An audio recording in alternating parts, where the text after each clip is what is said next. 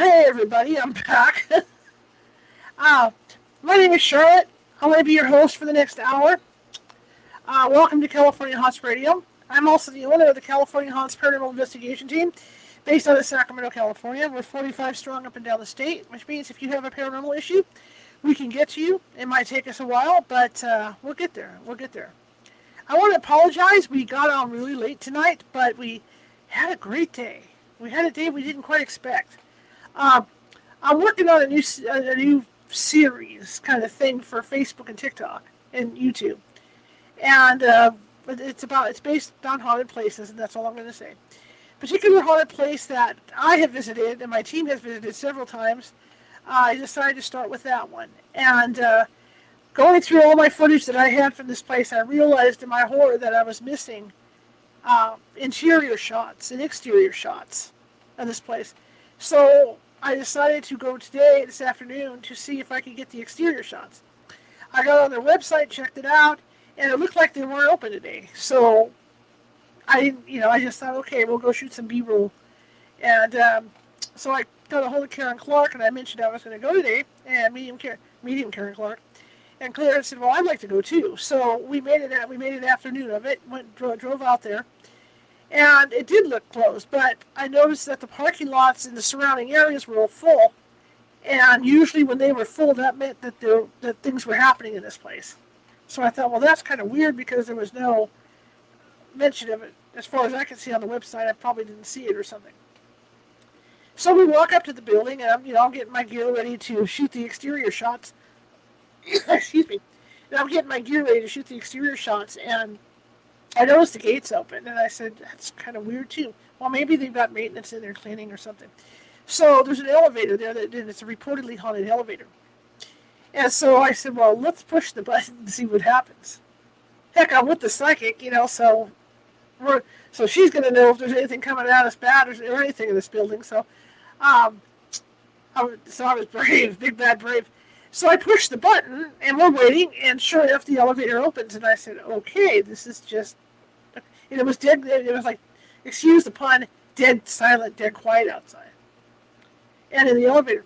So I said, "Okay, so let's go upstairs the lobby and see what's you know if we can get into the lobby." So I push the button, and the door closes, and we go up to the lobby, but the door didn't open.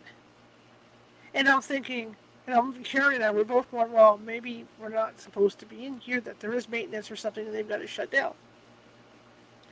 So I hit the door open button, door opens. Nobody's in the lobby.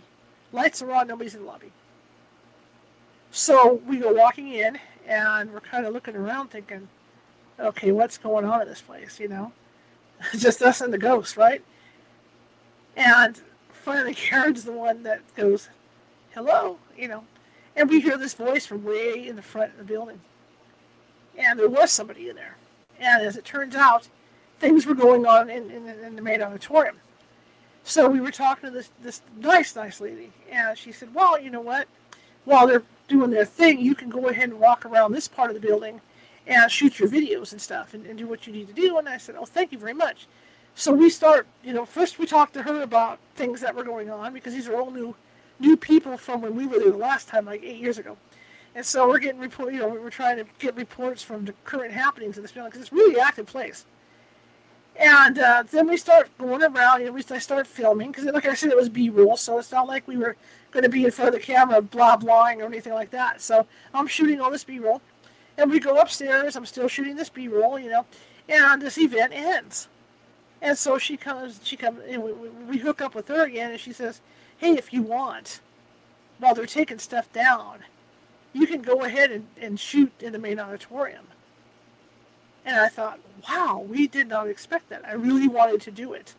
Because otherwise, probably our next shot would have been like in October to get back in here. And I thought, wow, so I went ahead and shot some B, you know, shot the B-roll inside the auditorium. So we got to do that. So instead of, you know, like I, like, like I figured it was going to be like a quickie 15-minute trip, now it's gone into an hour because we're shooting all this B-roll. So we go outside finally. And you know, we thanked him profusely. In fact, she's going to provide us with another photo of a ghost that was taken by her daughter in this place. So that's going to be interesting, and nobody's seen this photo before. So we're going to get a copy. We'll Be getting a copy of that this week. and I'm real excited for that because we have a picture of an apparition in, the, in this in this particular building, and a couple other things that we're going to add to our, our video. And so uh, we go out front, you know, we're out in front of the building, and I said, well, let's shoot the exterior B-roll, and we got that done. So it's like an hour and a half in, you know, staying in this place that I thought was going to be quick. So we get done, get back to the car. We're all, of course, we're charged up because we were allowed to get in this place. I didn't think we were gonna, I was going to get the footage.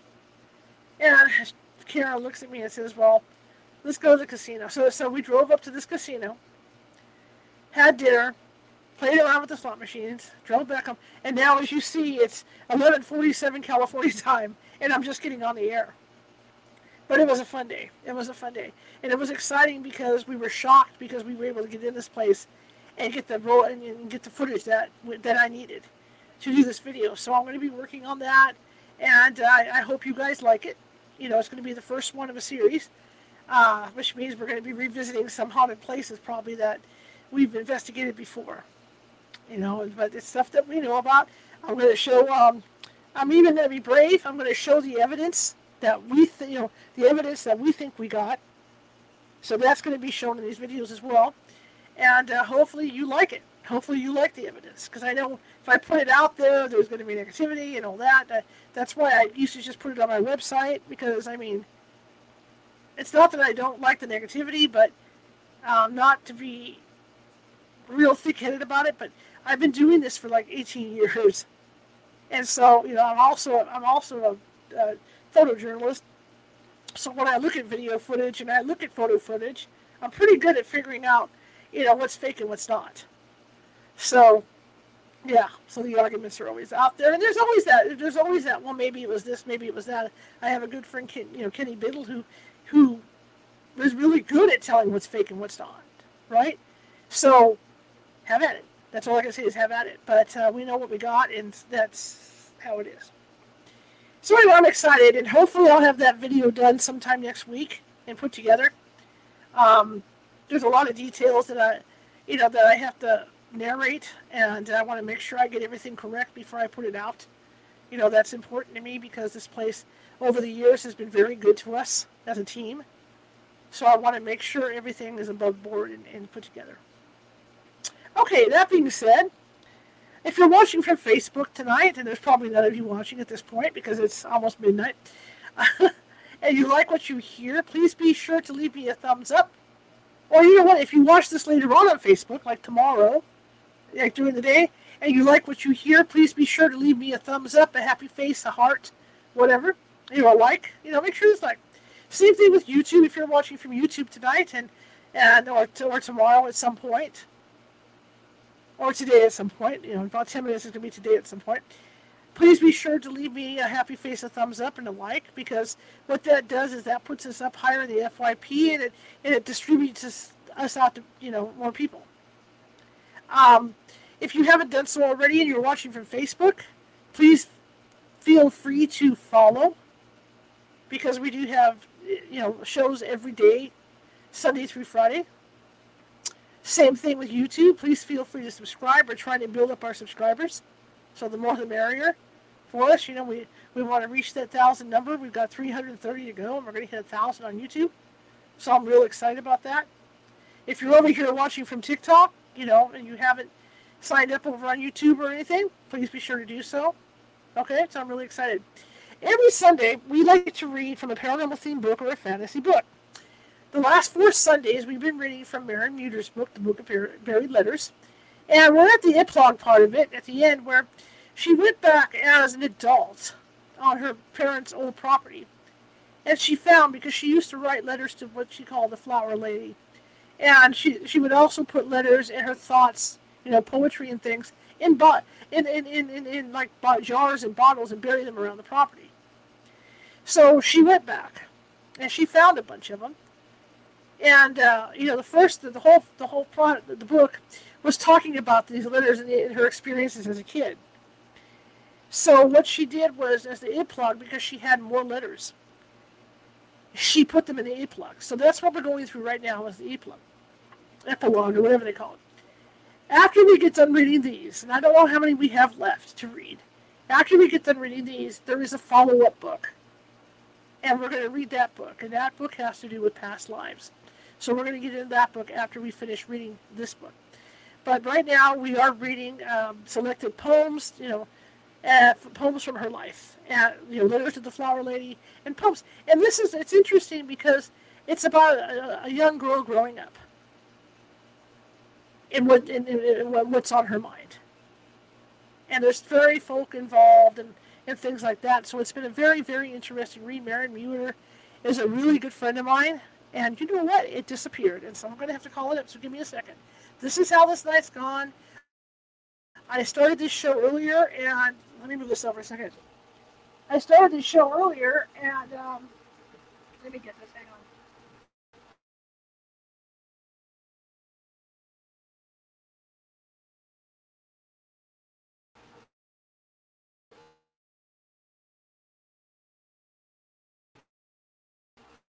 And we had audio problems and jumping around problems. And anything that could go wrong is gone. So this called? The Book of Buried Letters, a real life journey of insight and intuition.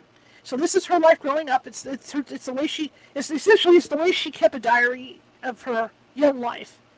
And I've known Maren Muter for a couple of years now, and I learn I have learned so much about her by reading this book. And I'm really happy that I was able to read it because it gives me insight into my friend, right? So um, Maren, thank you. It's a great book, and I can't wait to read the next one behind this. So let's go ahead and continue. I'm going to read for about an hour. I can't understand. It's 11:53 at night, and my internet is acting up, and it shouldn't, because there's you know unless people are just coming home from Sunday, doesn't make sense. Xfinity. That's all I can say. Xfinity. Okay, so I'm going to read. I'll read for about an hour, and then we'll call it a night. Okay, and I may not have enough to read for an hour, so I'll read to whatever we call it, and you know if it ends up ending early, it ends up ending early. But uh, like I said, we had a great day today, and uh, Karen Clark and I were just giggling away like two schoolgirls all day. So it, it, was a pretty fun day. So let me get in here. The Book of Buried Letters, Dear Flower Lady. Okay, Dear Flower Lady, I'm sorry I don't write much anymore. I have to swim all the time and don't get to play in the woods anymore. We wake up at 5 for swim practice and then go to school, and then go to swim practice and then work out at home. Then if we have homework, we do homework. I do about 721 sit-ups a night when I'm bored next to my bed. And then we sleep. Even on vacation, we go to swim practice. Swimming is the most important thing in the world, according to my dad. I'm writing because I had a dream the other night about a blue envelope. I lost it somewhere when I was little. We're moving from this house and I can't find it. If you know where it is, can you please tell me? It was in a jar I was going to mail, but somehow it got lost. There's an important message inside. Forgive. Dear Flower Lady, mostly I sit in silence in my room, or I lay on my floor. My heart steals and my body releases its hold, and I am free. Dear Flower Lady, Last night I dreamt of the images that flow in the back of my mind to the point of an almost hypnotic distraction. I can't really describe what I'm seeing. I'm 13 years old now. I'm a competitive swimmer and have been to special programs at school for kids that are below average. I do not communicate well because the images in my mind move fluidly compared to what is happening in the classrooms. They move much faster than I'm able to write. I used to believe I was crazy. Perhaps I am. The following theory is on the connection of old material not only on Earth, but also in space. It also touches on the idea that there are webs we cannot see, but are part of. We are like the Earth, which is smaller than the atom, which is like the universe. Let's begin with our own electrical system, with the power plant being the heart. There is an elect, sorry about that. There is an electro. that's one of those nights. There is an electromagnetic current that dome that domes and loops around us. The energy created in this field is a living, breathing movement that allows for connection to others, connection to others, a sixth sense of feeling. This theory is about connection. You can actually read people from over 50 meters or more away just by the energy being produced by their field. The closer they get, the more your senses pick up on the intention in the air. The spheres connect and communicate with one another. In the world of molecules, they teach us the photons electrons. They teach us that the photons and electrons move randomly around the atom. But this is only true when they're, when they're secluded from all other matter.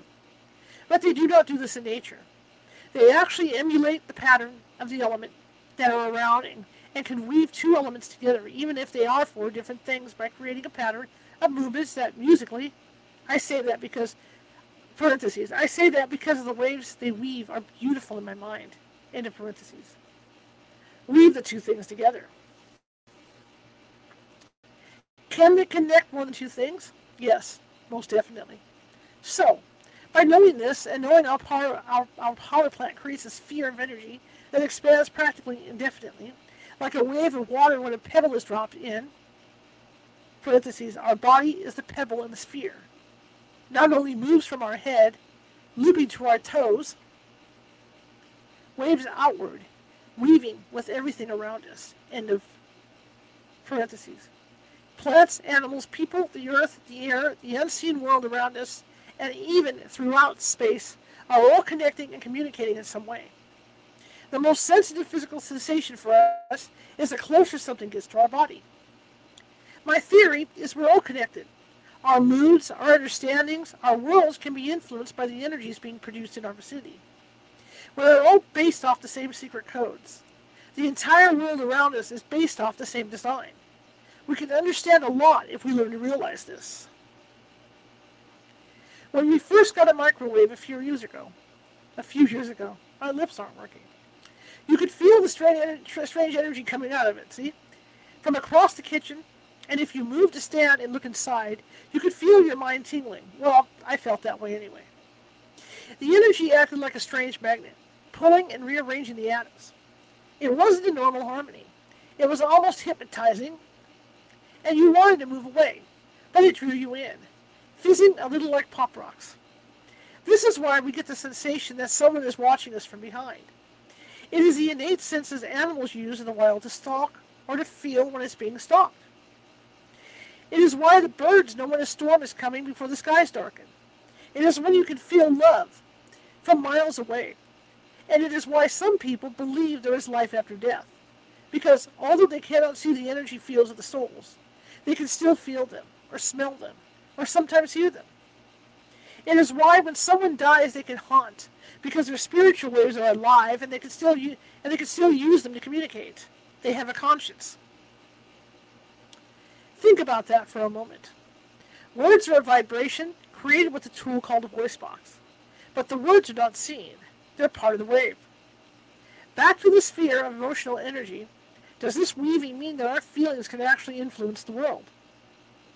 If people were to work in harmony, if they were to let go of the negative feelings and embrace compassion and gratitude, even for the foods we eat, would that impact the world around us in a positive manner? Well, I need to go. Thank you for listening. I believe in more. I really do. Dear Flower Lady, let's go back to the world of colors. Purple. This is my purple book. I'm writing in purple. But can you really see it? Or is it just another color of blue? Orange is a whole color as is green, yellow, red, and blue. Purple, on the other hand, isn't. We could really see a pure purple, not even on the rainbow shimmering on my wall. Maybe purple is like the highest note or the deepest tone. It is there, but we can't see it. It is invisible to us. Okay, StreamYard is working fine. I had trouble with the uh, internet a little while ago. The other show I started, I was all out of sync. Isaac Newton did experiments with prisms to break the white light into pieces using a ray of sunlight shining through a piece of crystal. White isn't even a true color either. If you are painting with white, you're painting with no color. If you are talking about white light, it is actually all the colors not broken yet through the prisms. Purple is lifelike. Oh, it's like life. I'm sorry I flipped it. It's an optical illusion. Growing up is so awkward. It feels like my joints are all wiggly, like my thoughts don't fit with my body. I feel like Goofy. It's like growing up is all mixed up. Like there's a bad picture on the bad picture on the etch a sketch, And no matter how much you shake it, it just gets more confusing but won't clear. Then I have to swim. Dear Flower Lady, does medicine interfere with the natural life cycle? Does that in turn interfere with the health of the global well-being? Another person has cancer, leukemia. He is only a year older than me. The last round of chemotherapy didn't work, and he's going to die. No one wants to die, really. And others don't want to endure the pain of loss. But what is it they are actually avoiding? The pain of loss? Yes, but mostly the fear of mortality. We seem to push death under a blanket so no one has to come near it until the owl calls your name. Everything is sugar-coated to paint a pretty picture of normality. If someone dies, it's like a wet blanket on the whole parade. You'll get over it, or you'll move on. Don't worry. What does that even mean? You'll get through this. Our culture is really mixed up. A death is just as important as a birth. It is the birth for the person who dies. There is nothing nice or easy about birth. It is exceedingly traumatic for the infant. They are being ripped from one world into another. Look at the energy in the division of a cell. This is a spectacular event. The difference between birth and death is, in birth, we witness the soul entering, and in death, we witness the soul's exit into another world or state of being. Like the mother giving birth, it is excruciatingly painful. So is the death. We celebrate the birth, we hide from the death. But in death, there are memories and lessons, and experiences to be held. By extending human life, we are encouraging overpopulation, which will strain our environments as more resources will be needed to sustain life. But not just life, to sustain a quality of life. That means, in order to live a good life, we are told it's got to have certain qualities. The house, the clothes, the car, the shampoo, the zit cream, the potato chips, the vaccinations, and the education. We are told we must acquire these things to be fulfilled and happy. But what Islamic empire? It's all about money. The more people live, the more they need. In my short time in this life, I've noticed things aren't the same as I remember them when I was young. Things feel different, not so solid. Maybe it's my imagination, but I have even heard my parents say things aren't made like they used to be. Don't get me wrong. I'm not averse to advances in medicine and science. I like the exploration and think it would be fun to be a part of. But I do not like the carelessness or greed of greed. The case of the matter is, companies and advertisers pretend quality. More and more things are being replaced more often. Even Mickey Mouse has changed to be cooler. Instead of sharing the magic of being yourself, Disney is moving into a popularity contest and it feels like a huge disappointment and it's all for the money and the stock price. I did tell my dad every year, since the stock dropped a few years ago, to invest in Disney for me. Because popularity sells. Lots of people want to be part of the in crowd. To reduce the life of an item, excuse me, to reduce the life of an item makes them more disposable and generates more money for companies. To make and produce all this stuff means our resources are going to be stripped at increasing rates. It's the 1980s for goodness sakes and we're setting ourselves up for trouble. What is our world going to look like in 50 years? It's not that the earth is going anywhere. Nature is going to be okay.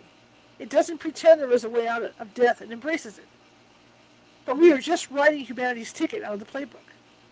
Extending human life is an economy of its own.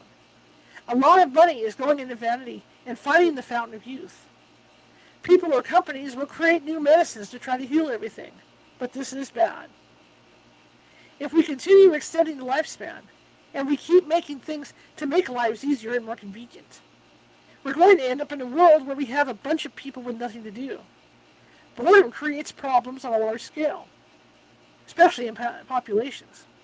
Some individuals cre create ingenuity or find solace in art. The question is for the grand population. Is it better to live smaller, full lives, or longer, more superficial ones? Of course. In the end, it won't matter what we do or how we live because nature will decide. The overuse of resources will hurt our environments. What will that effect be in 10 years? Probably nothing. But what about 50 years? Will we be able to breathe? Going into LA, we can see the color of the air is different.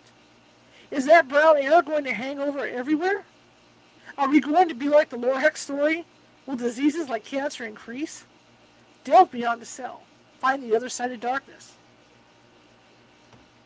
Dear Flower Lady, the path less traveled. No matter what path you're on, look around you because there's much more. Life is not a line or a path. There's no starting line and no red tape finish. It is multi-dimensional. It is a phase, like the seasons.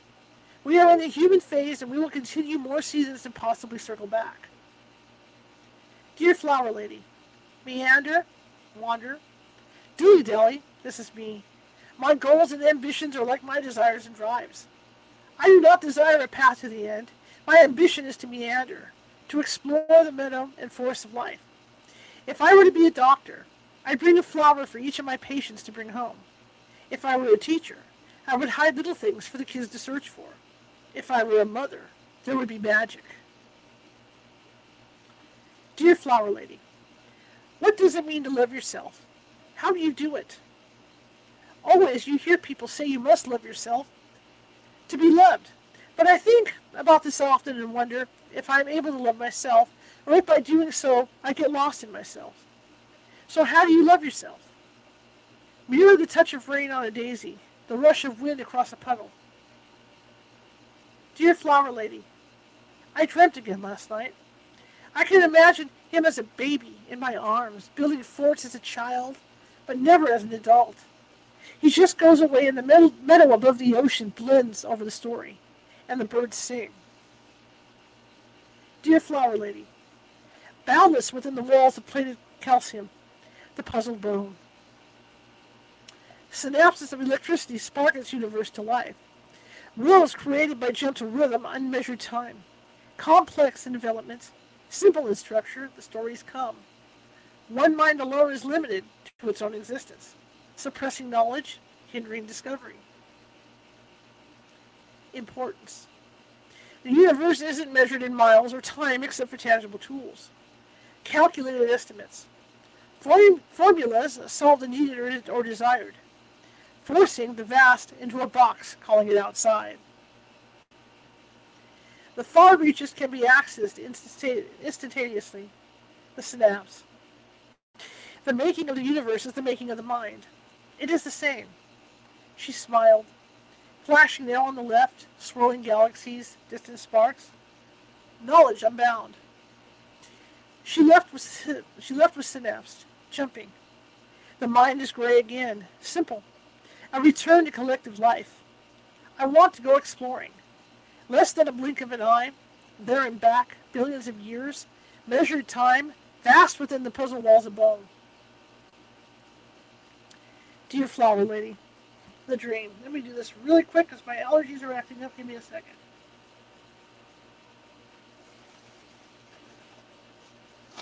Oh man, my allergies are so bad.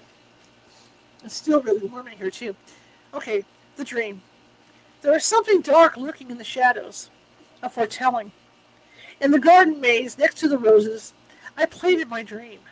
The sun set and I was in my room, beneath the covers.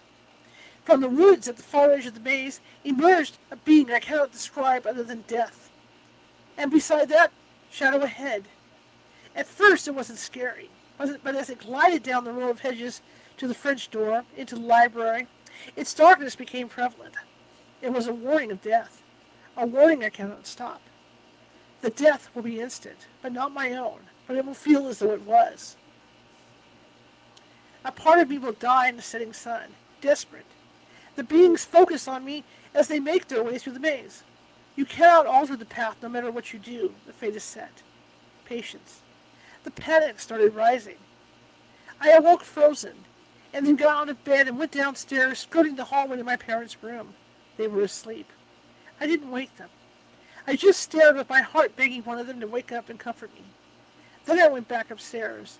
I decided I will change fate. I will change this path so the tragedy doesn't happen. But what is it?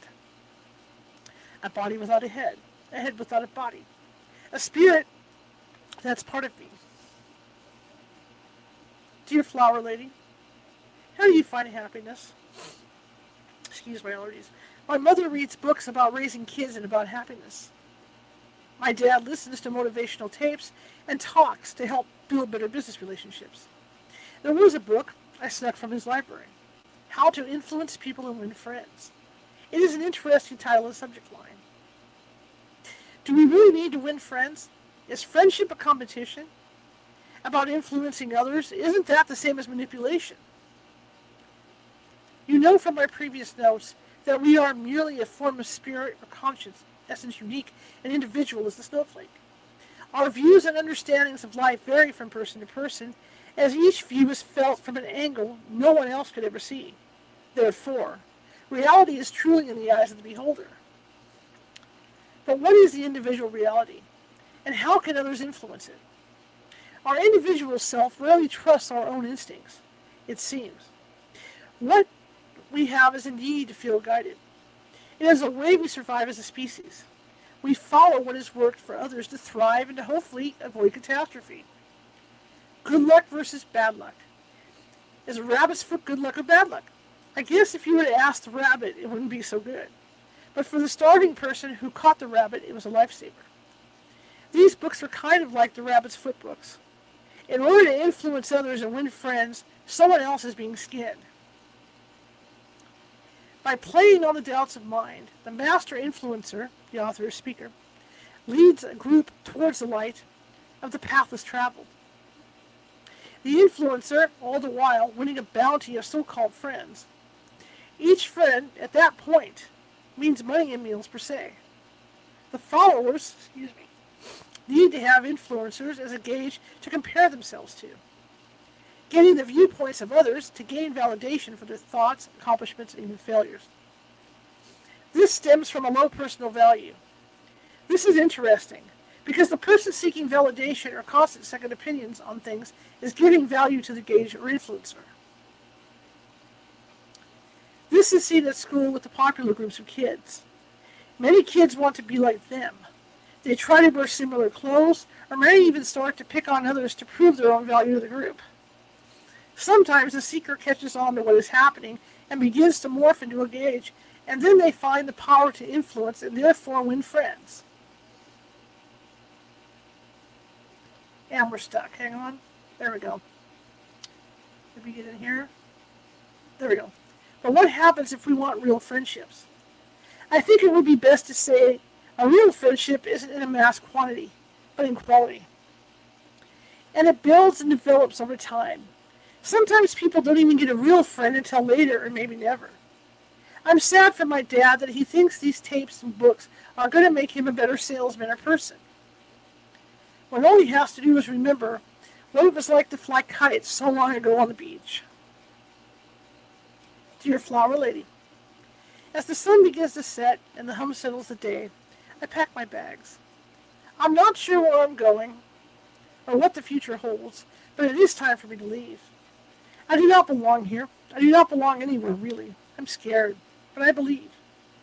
This is the last page of purple, the pages no one can see. Beyond the spectrum of color, where our spirits become again free, may there be love, may there be hope, may the future beyond blend a kaleidoscope. Where learning is knowledge and materialism is left, where the universe opens and our souls explore death.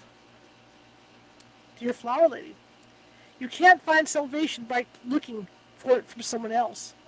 The only one that can ultimately help you is you. You are you. You are the hum. You are everything and nothing all at once. Don't worry so much about what you should be or do. And just be the wind. Be the sun upon your shoulder, the rain on your brow, and the mud between your toes. A pencil without an eraser still writes. And then it should read. Choose your words wisely. To your flower lady, today we'll be talking about universal fabrics and binding points. Imagine a swath of cotton linen. At first, you see a flat surface with maybe a few irregularities. If you look closer, what you find is a weave of irregular strands. Each intersection is a binding point, a form of unity. Look closely at your skin. You'll see a weave, even on very young skin. The fibers of your skin are weaving together, bonding. Inside this bonding, you have a cellular structure, molecules, and atoms that move with life. Imagine each point of the linen where the strands cross. On one side of this cross is a black hole, and the other side is an explosion. Material is taken in. Compressed material is basically turned inside out and is, is compressed so greatly. Of it is compressed so greatly. On the black hole side, people might think the matter turns into something negative or might cease to exist. On a super basic level, it would be like the number scale 3, 2, 1 on the black hole side. The zero vortex, where the compression is so great it forces the material into the next universal plane, and the negative 1, negative 2, negative 3 could quite possibly be an inverse of material. Starts another complete universe. The black hole side now has a mirror, or opposite plane, where the reverse spin shooting material the physical laws we cannot account for here on Earth. Each occurrence of the fabric's weave creates differences. The binding points are interesting because it binds it all together. It binds us and everything together. It is the hum. We are the hum. You are what you project in your heart. Dear Flower Lady. Everybody hanging in? Yep. Dear Flower Lady. Animals know their understanding of life, its meaning, and what is next is superior to ours. We are constantly looking for reasons, the reasons we are here, to place meaning and mortal facts upon it all, to break down what love is to its base, to remove oneself from nature and place our man-made religions and our sciences on a pedestal, making us actually less of an emotional group, to remove sensitivity and become fixers. This is where intellect becomes becomes ignorance. We can break it all down, all the way through our electrical workings. Maybe someday we'll construct a human outside of a human. Maybe we'll make memory outside of a human. We'll forge emotions into a robot. But no matter what, we will not understand the cause of emotion from inside a laboratory.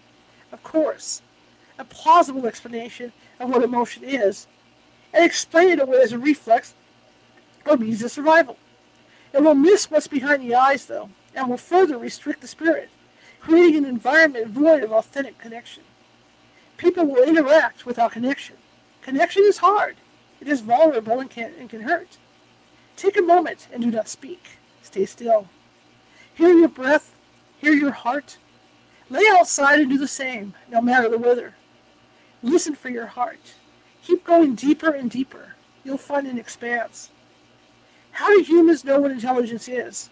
They can't truly communicate with other beings on Earth. Because we can talk. Because we can build. Because we can make things like machines. Like machines? That is the measure of intellect. Because we are the only creatures to make music and art. Animals know how to play and love, and how to be sad and mad and happy and glad, and how to make art. I have heard it. I have a record of the humpback song and of the blue whale, too. I venture to say they'll live within art and music. Their lives are grace. They live within science and within natural religion. They communicate through song. They teach love, protect, care for their children and families. They attack bullies when needed. Imagine if we lived within art and we spoke soothingly through a song to one another. Anger through these melodies wouldn't create hate. How does a dolphin or seal know to avoid explosives or warn us about them? without being trained? Why do they know it's dangerous? We base intellect and, and understanding on our own skills and developments. Yet, we cannot know what another person is thinking. People have no idea how I think. When I try to explain, I'm sometimes completely disregarded or humored, mostly just shut down, and I feel like a fool. Yes, of course we all have ranges of minds, some are very simplistic and others more complex. Some with the ability to memorize a great deal, and some content in the field of clovers or living in the present. They are all important, all types of stages of the mind. How big is the whale's brain? How does it compare to the ratio for intelligence we use to compare the rat's brain? Or the pig's brain or the ape's brain? I bet it dwarfs our ratio. The sperm whale isn't silent. Some people say it is. Some people say it clicks. The clicks are a language that is different than the humpbacks, just as French is to English, but they know them all. Intelligence is individual to the species. The human is, is a is a beast that manipulates.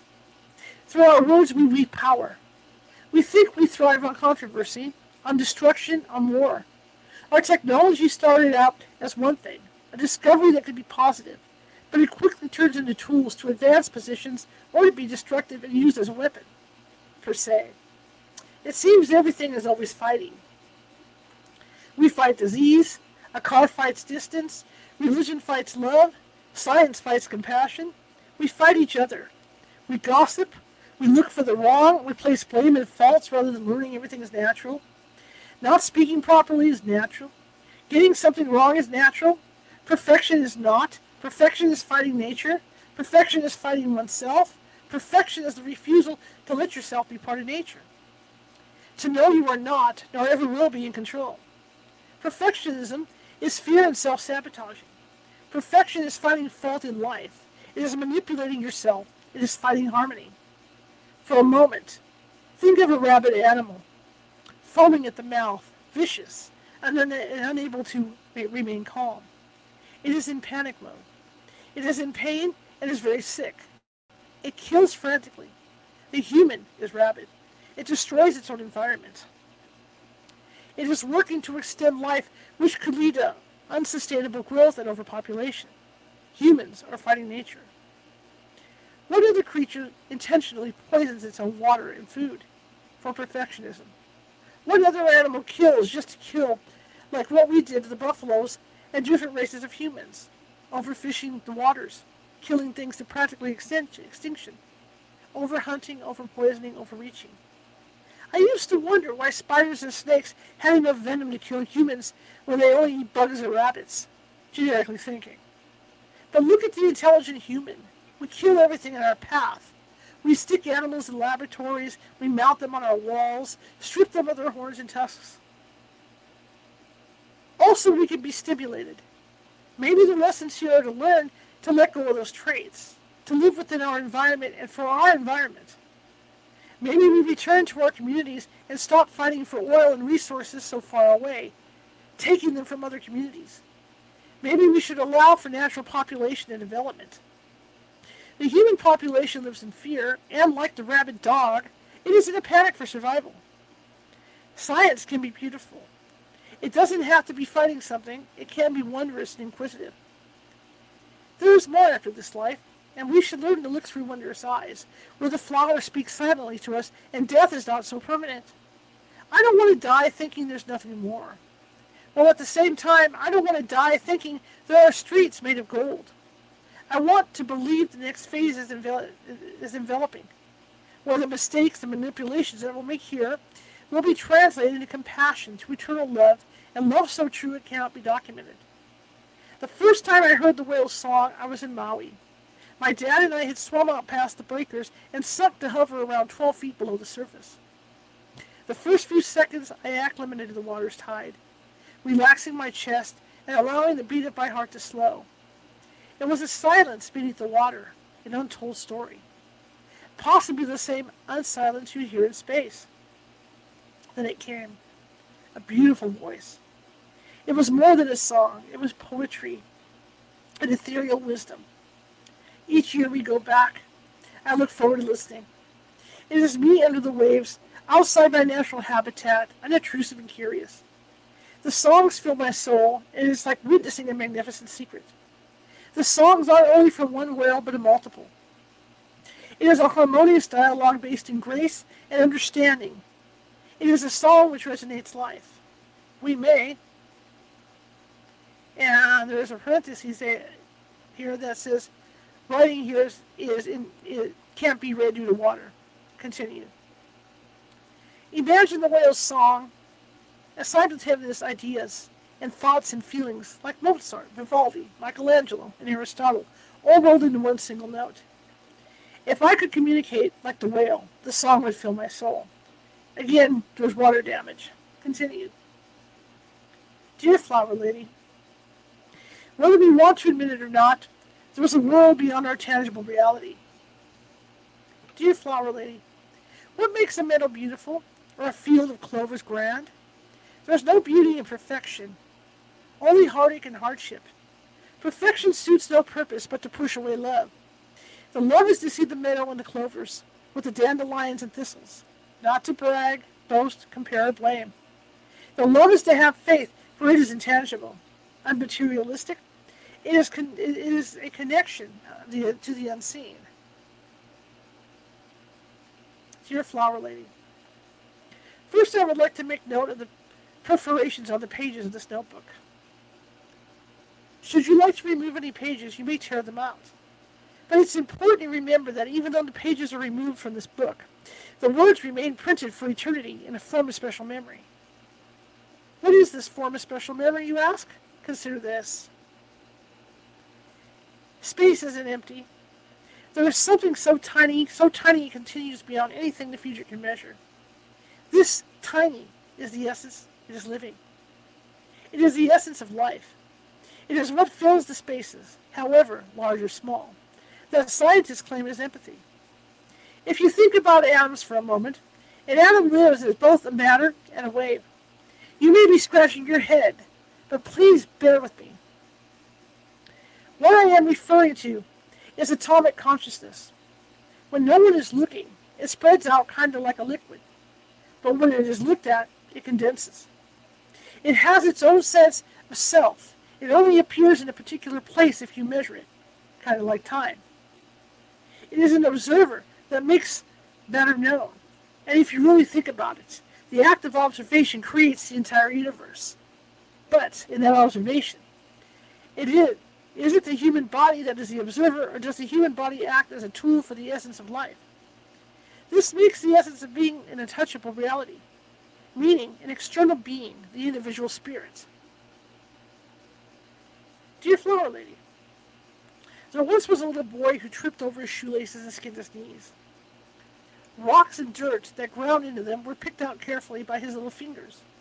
Tears stung the corner of his eyes. Sometimes kids laughed at his misfortune. He stood up and barely made his way home, his head held high so it could cover the pain and fear of embarrassment. Over the years, he learned to become a great mason. His structures were beautiful to behold. People were in awe. Some wanted to stay watching the master work. This set out, they set out picnic blankets and offered for him to join them. But still he worked. He hand carved the bricks, stacked each stone, and tended the ground until they were just so. Bandits and looters and even lovers battered the heavy, do- the heavy doors. He looked out the windows to take quick glances at the commotions. Sometimes he'd miss a brick or twenty, and in his negligence the invaders snuck in. He pushed them out quickly, though, and got back to work. The weather and time were not his friend. As much as he'd hoped they would be, they were sunny and bright when he was working, but chipped away everywhere his back was turned. He became exhausted. The walls began crumbling stones into dust. He built up the fires and packed mud into the holes. He held his head as high as he could. It was a lonely job striving for perfection. All this work for barren walls, sterile art perfectly placed. Dear Flower Lady, thank you for listening. Love, Maren.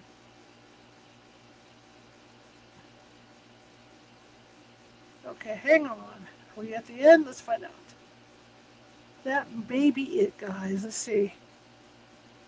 trying to see. Give me a second to find out if that is the end.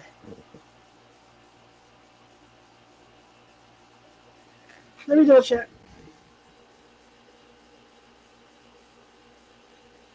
Yeah, I think we're done. I do believe that is the end. Let me double check that we reached the end. Let me look at the chapters. Give me a minute. The contents. Where are we? We're here. Yeah, that's it. So that is the end of the book, guys. We finished it off tonight. And uh, Wow, that was a great read. Beautiful stuff, and it's just it's hard to imagine that this came from a young girl, you know, from, from the mind of a young girl. Um, so uh, the, the next book that's up, uh, Maren Muter's. Let me see if I can find it here. I'm gonna go back to Amazon. Give me a second. The continuation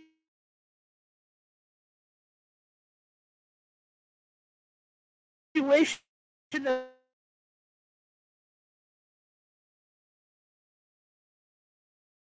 of, of you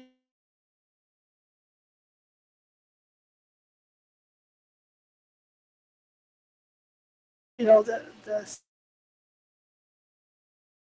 second book in the series is called Look.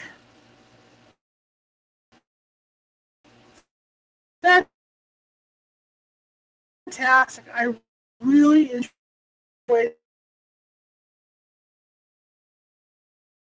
this book. Really, really enjoyed it like I said, uh, she's been a friend of mine for quite a while. So much about her. It's, it's interesting, you know, when you meet somebody online. And, uh, okay. Okay, so there, like,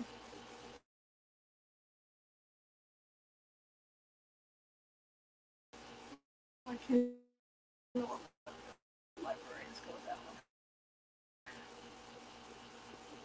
see if I can. Uh, but like I said, um, you know. Okay. Um, I'm just trying to bring the book up so I have it ready to go next time. There we go. Ready for free. Okay. I'm just gonna open this up so the next time I come in, I can just grab it. What? Okay. I just want to read it. Let me read it. Okay, well, I'm gonna I'm gonna have to find the book. It's not let me in. but I'll just have to deal with this. But anyway, um, I've known her for year for a few years, and and it's just it's just very interesting because I, I there were things that I had no idea about, and I'm I'm just I feel so honored to know these things. Okay, this week is going to be a hodgepodge of shows. Uh, we'll be back tomorrow. Excuse me, 6:30 p.m. Pacific usual time. All today, 6:30 p.m. Pacific usual time. And uh, we're running into the last week of August, where a lot of the guests are getting home from vacation. Uh, some of them are, are, professors, and so they're they're getting their school stuff set up. And so uh, we'll have a full load of guests, not this week, but next week. We're gonna starting next week, we're going to have a full load of guests again. But uh, we got five days of hod- what I call hodgepodge. There's going to be some interesting things. I'm going to be trying some new things this week. And uh, Wednesday, I can I can guarantee Wednesday's going to be an interesting show. Karen Clark and I are launching a uh, show on YouTube. It's going to be uh, twice a month. The show that we're going to start out on YouTube, and uh, I think you're going to find it interesting. And we're going to go ahead and we're going to uh, do it here. We're going to do it here Wednesday as a test run. So uh, be ready for that. Nancy Matz and I have some plans for some really cool stuff coming up. Of course, she'll have her Friday show. But uh, a few years ago, um, I had an instance of, of, of, lost time while driving on the freeway.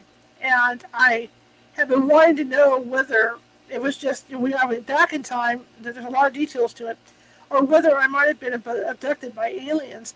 So we uh, are, are going to get together tomorrow or Tuesday, and we're going to do a, um, a, a, a hypnosis session to see. And the results of that will be on a show this week. I don't know what day exactly. Maybe Thursday show. We'll put the results of that up, and you guys can check it out. So um, just just just a heads up for just some different kind of things coming out this week, and uh, I, I think you'll be interested in. And I, I think you'll have a good time. So anyway, I want to thank you all for coming this late at night. I really apologize again, but I had a fun day. Karen Clark and I had a blast today, and so I was real happy with, with today. So I was happy to come on late. So I'll see you guys tomorrow, one way or another, at 6:30 p.m. Pacific.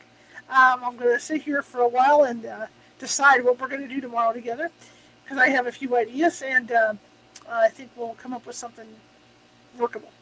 But thank you very much, and I appreciate it. And again, I mean tomorrow. Well, it's tomorrow to me, but it's today, essentially, because right now Pacific time is 12:37 a.m. So I will see you today at 6:30 p.m. Pacific, and I want to thank you all. And also, if you like the show, share it with five people. If you hated the show, share it with five of your enemies. Right? We're equal opportunity here. We're just trying to get the word out of our little show. So uh, please do that. But I thank you again. I know it's late. I know we ran way behind schedule today, and I appreciate each and every one of you. So I will see you this evening, 6:30 p.m. Pacific. See ya.